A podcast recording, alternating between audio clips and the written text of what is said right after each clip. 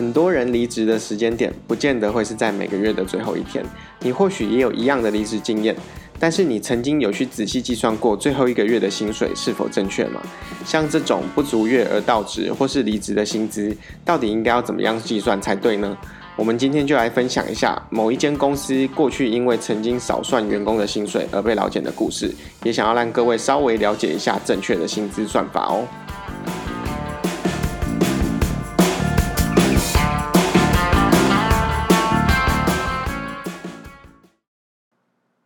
欢迎各位收听《老板，我检查看看》，我是尚。那这是我们的第五期节目。那我们每一期节目通常都会分享一则的老检的案例，来跟各位当做一个参考哈。那不过我提的一些案例，基本上都是凭着以前担任老检员的这个印象来分享的，所以有一些细节或者详细的金额，它可能就没有那么的精确。不过大部分的架构都是差不多的啦，所以我想应该还是可以达到说，让各位去知道一些基础的法令或是一些呃实务上的经验哦，还是可以达到这个目的的。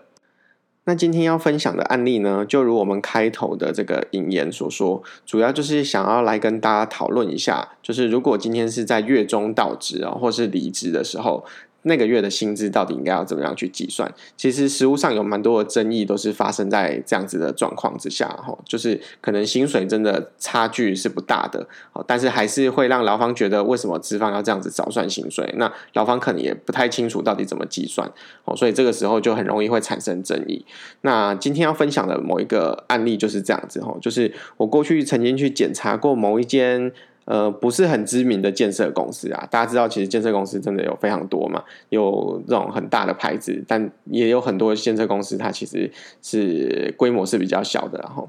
那我去检查那间建设公司，哈，它除了自己有在呃负责一些建案之外，它同时也有去从事了这个学生宿舍出租的服务。那我不知道他那个学生宿舍是不是也是他们自己盖的，应该是啊。哦但是，呃，那个服务主要就是会请一些柜台人员，哈，或者是一些清洁人员去管理那一栋这个学生宿舍，然后出租给其他的这个就是大学附近的这个学生这样子。好，那呃，我想到这则案例的时候，其实就呃刚好也看到前阵子有某一则新闻，哦，跟这个也是有关的哈。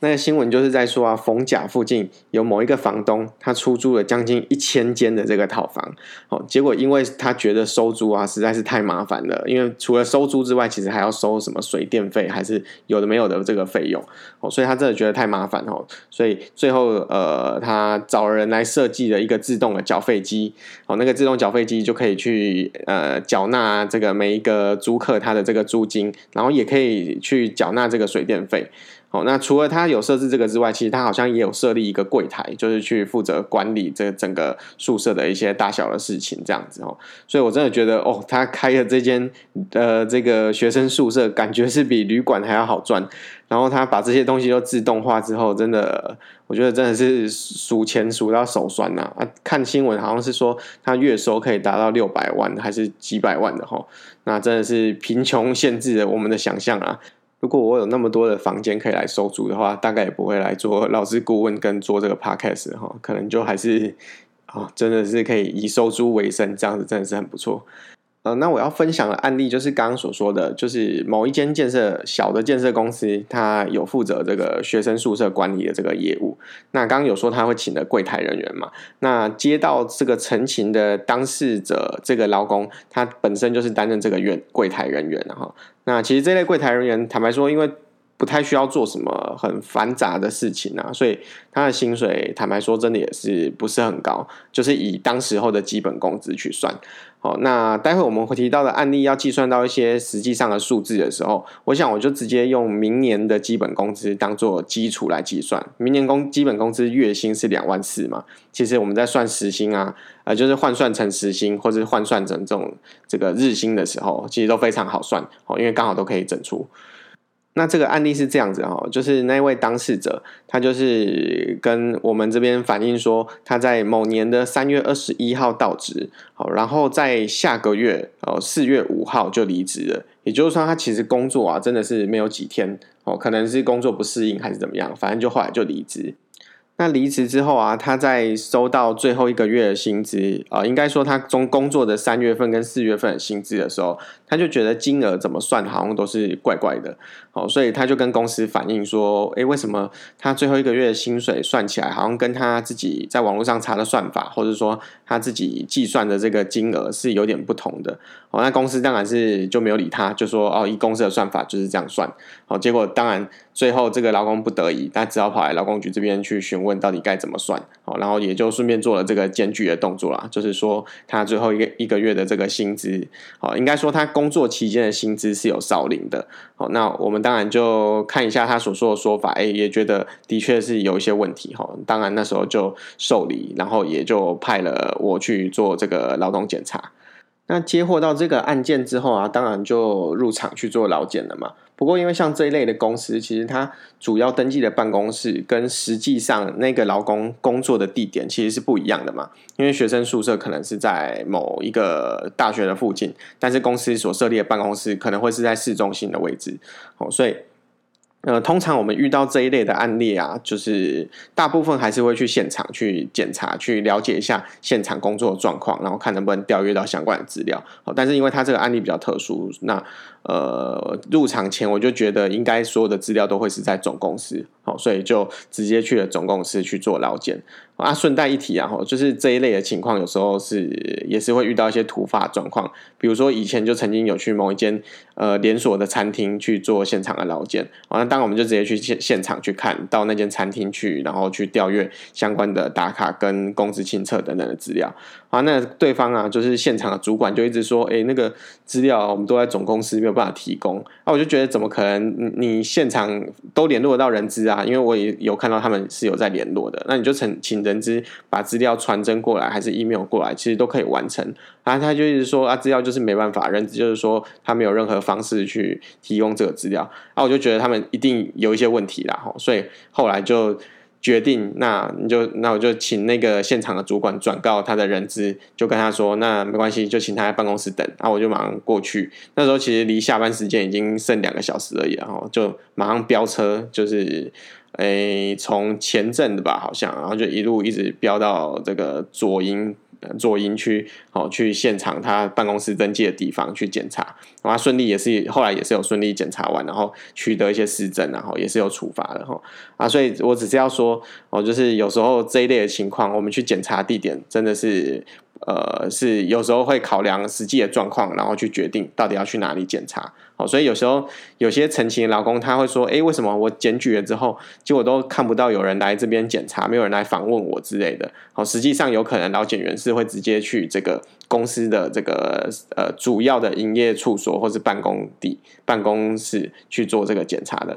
好，那再拉回到我刚刚讲那个学生宿舍的那个案例哈，因为我刚刚说，他说他是在三月二十一号到职，然后在四月五号离职，所以理论上他在职的期间应该总共是三月份总共是十天，然后四月份是五天。好，所以其实这概念很简单啦，就是应该就是要算给他这十五天的薪水。好，但是去实际去做这个检查的时候，呃，公司的人资就主张说啊，他说他这个人到职都不足月啊，三月也不足月，四月也不足月，哦，所以他们就只算他实际上有出勤的天数的钱。那所以他三月他们就主张他算他九天的钱，然后四月他因为只上四天班，所以就只算他四四月的这个呃四天的钱。然后，所以总共算出来就只有十三天了，而且这样一听就是有这个落差哈。所以现场我们就呃查阅了这个出勤记录，就是打卡记录哦，然后跟薪资清册，然后这样子一比对，其实真的是一翻两瞪眼，就马上可以看得出来薪资就是有短少的。哦啊，讲到这间公司，其实我印象也是有有点深刻的是，其实去检查的时候，他们公司也是心不甘情不愿啊，就是有点消极的，想说把我晾在一边，哦这样子可能就。看我会不会自己摸摸鼻子就走了哦，但是不可能哦，毕竟我们都出动了，不可能空手而回哦，那个反而是自己会有问题的哦，所以他们就算一直故故意拖延时间，其实就陪他耗嘛，就慢慢陪他耗，就既然他说要等老板娘来，那么就慢慢等他哦，看谁先沉不住气哦。最后还是他们沉不住气啊，最后还是有顺利拿到相关的出勤记录跟薪资单，好，然后也简单的把该问的问一问啊。他一直现场没有办法回答的，那当然就只能请他事后再派人到这个我们局里面来说明这样子。好，那后来也是有补资料过来哈。那检查完之后呢，就依照他们人资的说法嘛，他就说他实际上三月份是算他有出勤的日子的天数的薪水而已。不过他们算法更特别的是，他们在算三月份的薪水的时候，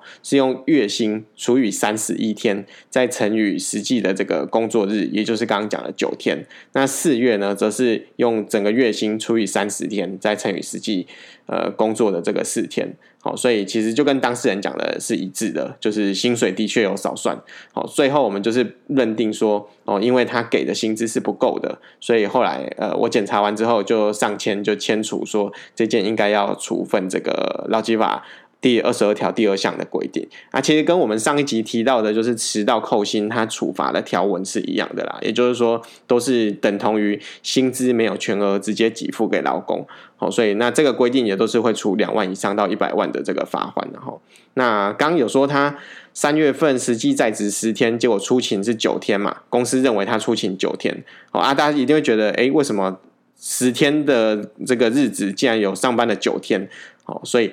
同样的，他也会有休息日出勤的问题啊。好，那后来查核到，我印象中好像也是真的没有给加班费。好，所以他所以他除了被签处说违反劳基法二十二条第二项之外，还有没有给加班费，也就是也就是违反第二十四条的这个问题啊。哈，所以其实这个案件这样子来处理的话，至少就会是被罚四万块以上的罚锾。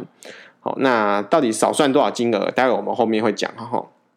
那这件案子啊，后来其实我印象中啦，因为其实有点久了，不过印象中后来是没有成功处罚的齁。因为后来公司在正式收到罚单以前，他应该说是被检查完之后，他知道自己有点理亏，马上就去找了这个当事者这个劳工，私下想要跟他谈和解。好，后来还是真的有把他们少算的钱赔给他，啊，我不知道有没有多给他，反正就是后来就是有去谈了这个部分的和解。好，那老公后来也就因为这样就同意来去撤销案件了，所以他就写了书面的资料来撤销，最后就等同我们前面其实检查完，然后我在那边跟他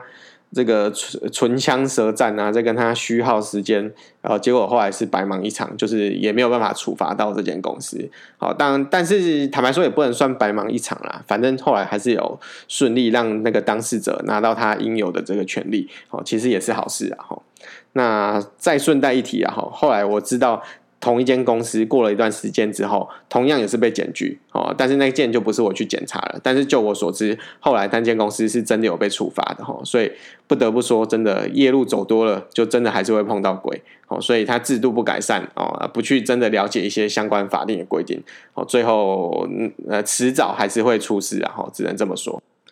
好，那到底应该要怎么样去计算这一种就是月中到职，或是这个月中离职这种不足月的薪资呢？那我们一样可能还是以刚刚所提到这个案例哈为这个例子来去计算。那这边可能会稍微生硬一点点，因为我们都是主要都是提一些数字嘛。不过其实计算起来是蛮简单的啦，所以还是希望大家有稍微基础的这个概念就可以哈。那我们刚提到他的例子是三月二十一号到职，然后在四月五号的时候离职嘛。那跟公司约定的薪水是每个月两万四。那正常来说啊，在劳资双方没有特别约定，没有特别在劳动契约中约定的情况之下。月薪制的劳工，他们在计算不足一个月的薪水的时候，其实应该是要用那个约定的月薪去除以三十天之后，然后再乘以在职期间的这个天数，哦，然后它其实是要包含中间有休假的这些天数的薪资，待会后面再会再提，然后那。呃，其实我们部落格里面有写一篇文章哈，去解释到底是要用这个三十天当做基础，就是月薪除以三十，还是说应该要用三十一天当做基础？其实就算用三十一天去当做基础，也不见得是错误的算法哦。只要劳资双方有特别约定的话，其实这样是可以的哦。不过这个又会牵涉到怎么样去计算这个请假薪资啊，就是它的逻辑是要一致的啊。这个稍微有点复杂，不过有兴趣的读者。可以到我们部落格部落格好里面去找一篇相关的文章，可以稍微参考一下。好，那回到我们刚刚讲的这个案例啊，就是以刚刚提的这个当事者劳工为例哈，三月份既然他在职是十天，然后中间他其实只有一天的例假日没有来上班，哦，那我刚刚就说了嘛，其实那天的薪资还是要照给的，所以他的当月份的薪资的算法，应该就是用月薪两万四除以三十天，会先算出他的日薪，好，然后再用这个日薪去除以他，哎，去乘以他实际在职的。这个天天数也就是十天，哦，所以两万四除以三十再乘以十天，算出来是八千块。好，那我们这件老检完，公司他所主张的算法，他是认为他算法是两万四，然后除以三十一天，哈，因为他认为要除以这个就是。那当月份的实际总天数，然后再乘以它实际上有出勤的天数，也就是九天，哦，也就是两万四除以三十一，再乘以九，那算出来哦，应该是六九六八元，哦，所以跟刚刚的八千元其实就相差了一千零三十二块。哦，那除了三月份有差之外，四月份也差了一天的薪水啦。不过总结起来，其实公司少算的钱啊，坦白说也不到两千块。哦，但是因为这个违法的事实，最后就还是有可能会被罚两万块以上的罚款。哦，坦白说，真的对资方来讲也是得不偿失啊。哦啊，当然也有可能有一些人会觉得说，哦，他这样赔了很多员工的薪水，哦，就可能这个员工少算了一点点，哦，下一个员工又少算一点点，哦，这样可能赔了可能十二十个员工。哦，实际上可能就省省下了两万块以上，哦，也是蛮有可能的。好，坦白说，我觉得如果规模不小的公司是蛮有可能，真的，它实际上省下来的钱比那些罚款都还要多。哦，但是这个我们没办法确定嘛，吼，所以我只能跟大家说啊，如果你真的觉得自己薪资怪怪的话，哈，呃，就当不是为了你自己，哈，你也为了整个劳动环境，哈，就是去问一下劳工局，哈。了解一下你的薪资这样算，公司这样算到底是不是正确的？哦，所以像我这件案件的当事人，我刚说了嘛，他三月十呃三月二十一号到职，然后四月初就离职了。其实在职真的没几天呢。坦白说，他刚算的那个金额这样子少拿到一千多块，我想很多人可能真的发现薪水是少这样。可能摸摸鼻子就算了嘛，他就觉得反正没差这一点钱哈，或者说他觉得很麻烦哦，或者是很气愤，没错，但是他就觉得啊，还是算了，赶快去找下一份工作比较实际。我觉得大部分人心态可能真的是这样哦，但是这样子的心态也蛮有可能会让老板永远不知道自己是计算错的哦，那或甚至是说，就算他知道自己算的是错的，他可能也觉得反正也不会怎么样嘛。很多老公这样算错，摸摸鼻子，顶多来反映一下。好，然后可是也好像也真的不会怎么样，那就这样子就呃平安无事的就过了哈。所以有时候真的可能还是需要有一些吹哨者出来啦，去让他知道说他哪边有问题，他才会进而去反省这个部分哈。好，那今天主要就分享这个简单的案例啦，就是给大家稍微了解一下说，如果在职。不足一个月的情况之下，是要怎么样去计算薪资的？哦，当然可能还会有很多个案的问题嘛，可能你的薪资结构跟一般人有点不一样，哦，或者说这个全勤奖金有约定全勤奖金，那到底这样要不要给之类的哈？可能还会有非常多个案的问题啊。不过就遇到个案问题的话，就个案来讨论哈。你可以找劳工局去询问一下，哦，或者说你问完劳工局不确还是不确定要怎么样计算，然后真的是有特定的争议的话，哦，也可以来找我们咨询，然后不过。